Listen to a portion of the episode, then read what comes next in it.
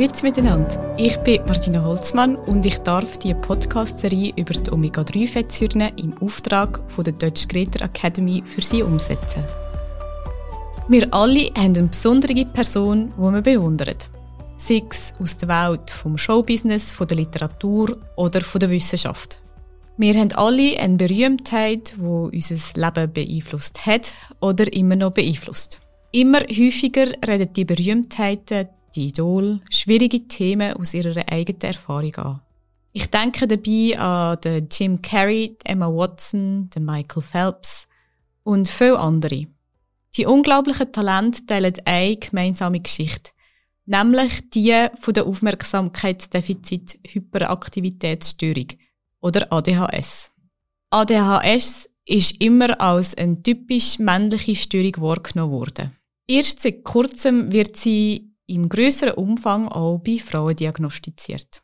Haben Sie gewusst, dass heute 5 bis 10 Prozent der Gesamtbevölkerung, Erwachsene und Kinder, Männer und Frauen, an ADHS leiden?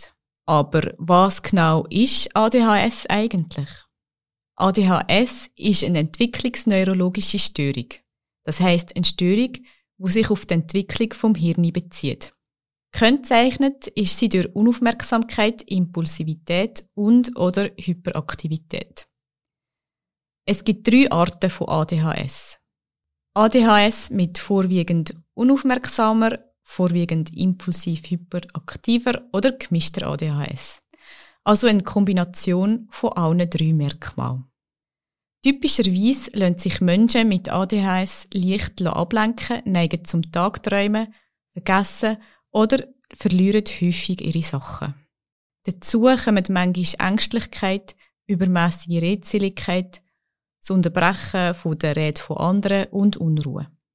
Aber was passiert wirklich im Hirn von Menschen mit ADHS? Das ADHS-Hirn folgt nicht den gleichen Regeln wie andere Hirne. Es ist viel mehr auf sofortige Befriedigung ausgerichtet. Das heißt, es fällt ihm schwierig, Sachen längerfristig zu betrachten.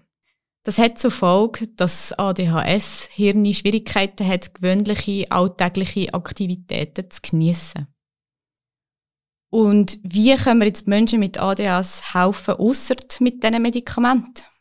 Um das herauszufinden, müssen wir zuerst verstehen, was ADHS verursacht.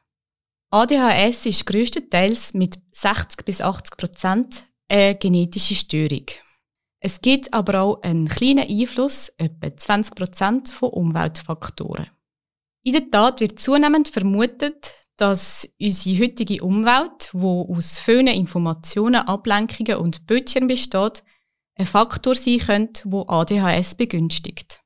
Tatsächlich ist stundenlanges Fernsehschauen und Spielen schon als möglicher Mitverursacher von Unaufmerksamkeits- und Hyperaktivitätssymptomen bei Kind und Jugendlichen identifiziert worden.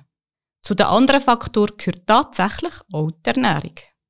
Eine westliche Ernährung, die reich ist an Zucker und gesättigten Fett und arm an Omega-3-Fettsäuren, wird mit ADHS in Verbindung gebracht. Daten zu Omega-3-Fettsäuren sind besonders interessant, weil ein paar Studien sogar gezeigt haben, dass Kinder und Jugendliche mit ADHS niedrigere Blutspiegel von Omega-3-Fettsäuren aufweisen. Können Omega-3-Fettsäuren also eine Rolle bei der Behandlung von ADHS oder zumindest bei der Verringerung der Schwere der Symptome spielen? Wie ich schon in unserer letzten Episode erwähnt habe, spielen Omega-3-Fettsäuren eine entscheidende Rolle bei der Entwicklung vom Hirn und ein Mangel kann zu schweren Hirnfunktionsstörungen und Lernschwierigkeiten führen. Was die Forschung wiederholt gezeigt hat, ist, dass Menschen mit ADHS niedrigere Omega-3-Spiegel im Blut aufweisen und dass eine Ergänzung mit Omega-3-Fettsäuren zu einer Verbesserung der ADHS-Symptome führen kann. Aber auf die Auswirkungen auf die Symptome gehe ich dann später nochmal ein. Aus dem Grund können DHA und EPA Teil der Lösung sein, indem sie drei potenzielle Rollen haben. Erstens, indem sie die Neurotransmission unterstützen. Sie erinnern sich vielleicht, dass DHA in den Synapsen hochkonzentriert ist, den kleinen Verbindungen zwischen den Nervenzellen, die dabei helfen, Informationen in Form von Neurotransmitter zu übertragen. Zu diesen Neurotransmittern gehören Serotonin und Dopamin. Darum reichert sich DHA von klein auf und bei einer Ernährung, die genug Omega-3-Fettsäuren enthält, im Hirn und im Nervensystem an und hilft bei der Entwicklung der Synapsen und der Konnektivität vom Hirn. Die DHA-Akkumulation setzt sich bis zum zweiten Lebensjahr fort, wenn sehr hohe DHA-Spiegel erreicht werden. Diese Werte können bis ins Erwachsenenalter aufrechterhalten werden, sofern die Omega-3-Fettsäuren über die Nahrung genug aufgenommen werden. Bei einem Mangel kann es zu Störungen von der Neurotransmission von Dopamin kommen, wo zu Störungen wie ADHS führt. Zweitens, indem sie Entzündungen reduzieren. Während ihr Körper darum kämpft, sie vor potenziellen Aggressionen wie zum Beispiel Infektionen, Verletzungen, Toxin, UV-Strahlen oder Rauchen zu schützen, tritt eine Entzündung als normale Reaktion vom Immunsystem auf, wo Zellen aussendet, um Angreifer zu bekämpfen oder eine Verletzung zu heilen.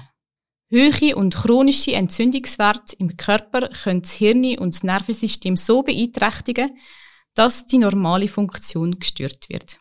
Ausgehend von Studien an Müttern und ihren Säuglingen bis hin zu Kind im Schulalter bestätigt die Forschung, dass eine höhere Entzündung bei der Mutter das Risiko für ADHS beim Säugling erhöhen kann und dass ADHS-Kind sogar einen höheren Entzündungsstatus haben können als Kind mit typischer Entwicklung. Und schließlich, indem sie auf die Kommunikation vom Darm mit dem Hirn einwirken. Ja, ihre Organe können kommunizieren. Vielleicht haben Sie schon mal den englischen Ausdruck My Gut Feeling oder den französischen Ausdruck C'est visceral gehört. Tatsächlich steckt in diesen Ausdrücken ein Körnchen Wahrheit. Die Kommunikation zwischen Hirn und Darm erfolgt über kleine chemische Bodenstoffe, die von den Bakterien produziert werden, die sich in unserem Darm tummeln. Wir nennen sie Mikrobiota. Sie wissen wahrscheinlich, wie wichtig es ist, eine gesunde Mikrobiota zu haben, um eine gute Verdauung zu fördern, vielleicht ihren Cholesterinspiegel zu senken, aber das Hirn. Jetzt ist es so, dass Omega-3-Fettsäuren einen positiven Einfluss auf unsere Darmbakterien haben und die Anzahl der guten Bakterien erhöhen. Die faszinierenden Bakterien produzieren ihrerseits entzündungshemmende Substanzen, die bis ins Hirn aufsteigen und dort den Entzündungsstatus verbessern können. Zuerst mal ist es wichtig zu sagen, dass weitere Studien erforderlich sind, um festzustellen, welche von diesen drei Wegen der plausibelste ist. Aber wie auch immer der biologische Prozess aussieht, Omega-3-Fettsäuren haben schon sehr vielversprechende Ergebnisse bei ADHS gezeigt. Die meisten Studien, die die Omega-3-Fettsäuren bei Kindern und Jugendlichen untersucht haben, haben das in der Regel so gemacht, dass sie die Ernährung der Probanden mit täglichen Dosen von DHA und EPA ergänzt haben.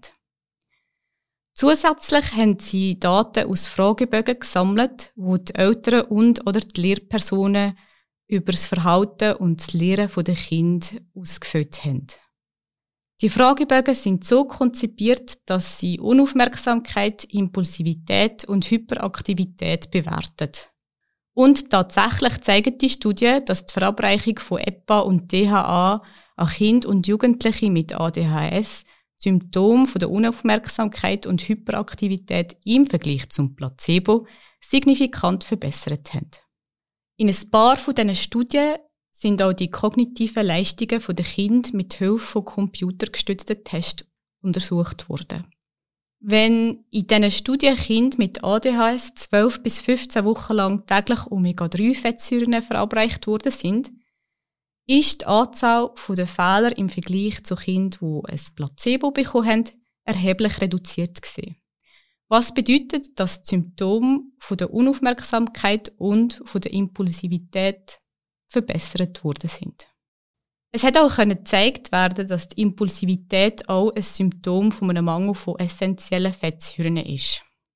Was die Rolle von Omega-3-Fettsäuren in der Ätiologie von ADHS weiter stärkt. Weitere gemeinsame Symptome von einem Mangel an essentiellen Fettsäuren und ADHS sind trockene Haut, Ekzem sowie ein niedriger DHA-Spiegel im Blut und im Gewebe. Davon abgesehen sind nicht alle wissenschaftlichen Berichte eindeutig. Ein paar haben keine Auswirkung der Omega-3-Ergänzungen auf ADHS gesehen. Wie es halt in der Forschung häufig vorkommt, verwendet Studien unterschiedliche Dosen für unterschiedliche Zeiträume und zielen auch auf unterschiedliche Arten von Studienteilnehmenden ab. Es darf nicht vergessen werden, dass sich auch die Ernährungsweise der Personen unterscheiden kann. Aus dem Grund haben die Autoren von einem wissenschaftlichen Review über Omega-3-Fettsäuren und ADHS diese Faktoren untersucht um herauszufinden, unter welchen Bedingungen Omega-3-Fettsäuren wirken. Die Schlussfolgerung ist gesehen, dass eine Dosis von mehr als 750 mg pro Tag von kombiniertem DHA und EPA über einen Zeitraum von 16 bis 24 Wochen die Erfolgsaussichten erhöht hat. Das bringt uns zu der empfohlenen Dosis für ADHS-Patienten. Die offiziellen Zufuhrempfehlungen sind darauf ausgelegt, Zufuhr von EPA und DHA ins System aufrechtzuerhalten. Andere offizielle Empfehlungen gibt es nicht. Aber auf der Grundlage von klinischen Studien können therapeutische Dosen abgeleitet werden, die eine klare Wirkung auf die Symptome von ADHS gezeigt haben. Die wissenschaftliche Schlussfolgerung, die auf diesen Studien basiert, sind die vorher erwähnten 750 Milligramm pro Tag DHA und EPA kombiniert und das geht bis zu 1200 Milligramm für Menschen mit starken Entzündungen. In Anbetracht von der Art und Weise, wie ADHS nicht nur die Patienten, sondern auch ihre Familie, Kollegen und bis hin zu der Gesellschaft beeinflusst, können Omega-3-Fettsäuren die richtige Alternative zu Medikamenten für die sein, die nicht auf die ansprechen.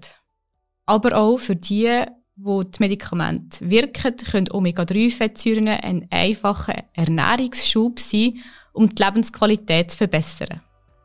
Auch in der nächsten Episode beschäftigen wir uns wieder mit den Omega-3-Fettsäuren. Ich freue mich darauf, wenn Sie wieder dabei sind. Das nächste Mal geht es darum, wie die Omega-3-Fettsäuren Sie bei Ihren sportlichen Plänen unterstützen können.